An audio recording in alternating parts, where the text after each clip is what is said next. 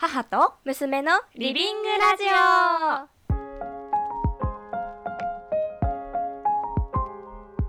小学生の娘編集長です。アラフォーの母プロデューサーです。この番組は私娘編集長が気になるニュースや出来事などを母と共に自宅のリビングからお届けする親子のおしゃべり番組です。娘編集長今日のニュースは何ですか？今日のニュースはイギリスの科学雑誌「ネイチャー」が選んだマウスの研究についてです。世界各国の研究者が論文を載せるイギリスの科学雑誌「ネイチャー」この雑誌が選ぶ今年の10人に大阪大学教授の林克彦さんが入ったと発表されました。遺伝的に2匹のオスの両親を持つマウスを誕生させた研究が人々を驚かせました。今日も朝日小学生新聞からだね。うん、娘編集長はどうしてこのニュースが気になったんですか？なんかこのマウスの研究もそうなんだけどこのオス2匹のなんていうのなんか細胞とか染色体を操作してもうオスとオスのお父さんからの子供が生まれるっていうその研究もそうなんだけどあのその研究を応用した絶滅をなんていうのしそうな絶滅危惧種のもう動物たちにも応用させて繁殖させるみたいな応用の仕方がすごいなって思ったのとあともうなんかそこまでして人間がその自然界の生態系に手を出しちゃっていいのかどうかみたいな。なんか塾とか学校とかの教科書やら文章に載ってるなんか人間がその生態系に手を出していいのかダメなのかみたいなのを最近よく見かけるからその応用の仕方はすごいいいなと思ったけどそこまでして手出していいのかもわからないっていうことかな。そっか林さんはねもともとこの研究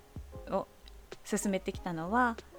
こう性染色体に異常があって子供が作れない患者さんの治療に生かしたいなっていう思いからだったようですけれども確かに倫理的な問題があるっていうのは林さん自身も分かっているよね。うん。うん。そういうこう自然の摂理に挑戦する。うん。今現時点ではお父さんとお母さんがいて子供が生まれるっていう自然の摂理があるけれども、まあ、そこに挑戦することの是非っていうのは考えていく必要がありますって林さん自身も言ってるね。うん。さて娘編集長はどう思う？でも私はお母さんとお父さんに生まれた子供だからもしお父さんお父さんもしくはお母さんお母さんの子供に生まれた場合が想像がつかないからあんまりよくわかんないけどそれが普通になった時なんかお父さんお父さんに生まれてもお父さんお母さんに生まれてもお母さんお母さんに生まれても別に全員子供だから人間だからっていう同じ扱いになった時は違和感がなくなっちゃうのかもしれないけど今の私からするとすごいなんか違和感があるかな。その違和感はうん。いい違和感？それともちょっと嫌だなって思う違和感？あ嫌ななんていうの？なんかもし友達がお父さんお父さんから生まれた子供お母さんお母さんから生まれた子供だったら別になんか嫌だなっていう違和感じゃなくってなんかそういう特別な存在であることがいいいいことだって思えるけどもし自分がお父さんお父さんに生まれた時もしくはお母さんお母さんに生まれた時ってなんか周りから変な目で見られるのかもしれないとか考えちゃうから。これは生物学的なお話うんなのでそして倫理的な問題もはらんでいるのうで、んなかなか想像することが難しいかもしれないんだけれど一方で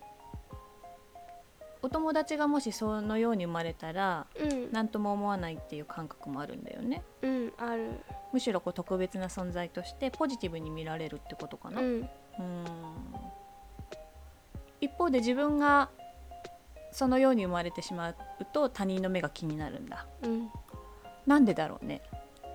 私と周りの価値観が必ずしも一緒だとは限らないから私は別にそのそういう風に生まれた子供のことを別に何ともあの変な風には思わないけど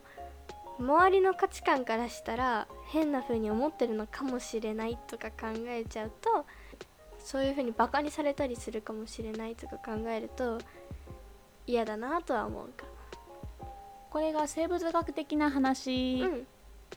とは違う観点で、うん。家族うんうん。ファミリーとして捉えるとファミリーとしてとっても仲が良いうん。関係性だったらどうかな。お父さんとお父さんそして自分がもう大好きお互いに尊敬し合って助け合えて幸せなひとときだったとしたらそれはどうかな？満足しちゃいそうだったらもうなんか家族だけで完結しちゃいそう。なんか周りからいじめられたとしてでも家族はすごいなんていうの？居心地がいいし仲がいいって時はなんか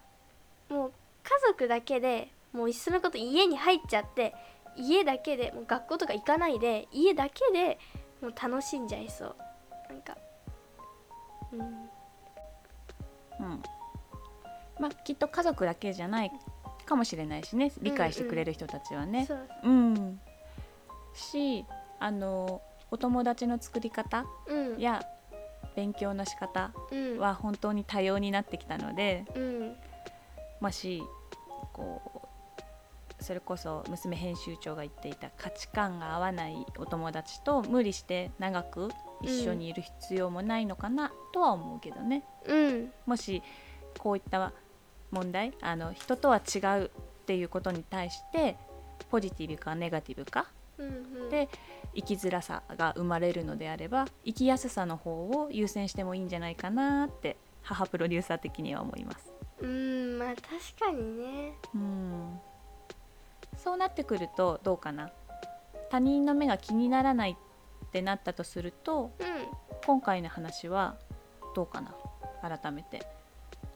ん、うん、そもそもこの研究がすごいからこんな発想にならなかったから私は。だからあなんかもうこの研究を見た時にすごーって思ったのが一番最初の感想でもう人の目が気にならないようだったら別に人間に応用されようといいことじゃないかなとは思えるかな。さらにこの研究では、ね、染色体異常で子供が作れない人々の治療にも生かすことができる。誰かを救うことができるかもしれないっていううん希望もあるからね。うん。そうね。だから倫理的な問題もありつつそういう人を救うことができるうん。期待もありつつっていう研究ってまあ研究だけじゃなくて科学は全部そうだと思うんだけれどうん。世の中で話し合っていく土台を作ってくれるってことかもしれないね。うん何が正解かっていうのは人それぞれになるかもしれないんだけれどその中でもじゃあみんなでその人たちらしくうんありのままに幸せを感じることができる人生を歩むためにはどうしたらいいかっていうお話し合いの土壌になるといいね、うんそんな科学者はどうですか？娘編集長的には。研究。なんかまだそういう一つのことを追求したいみたいな内容が具体的に頭にないからわかんないけどもし見つかった時はやってみたいとは思う。お母さんもお父さんも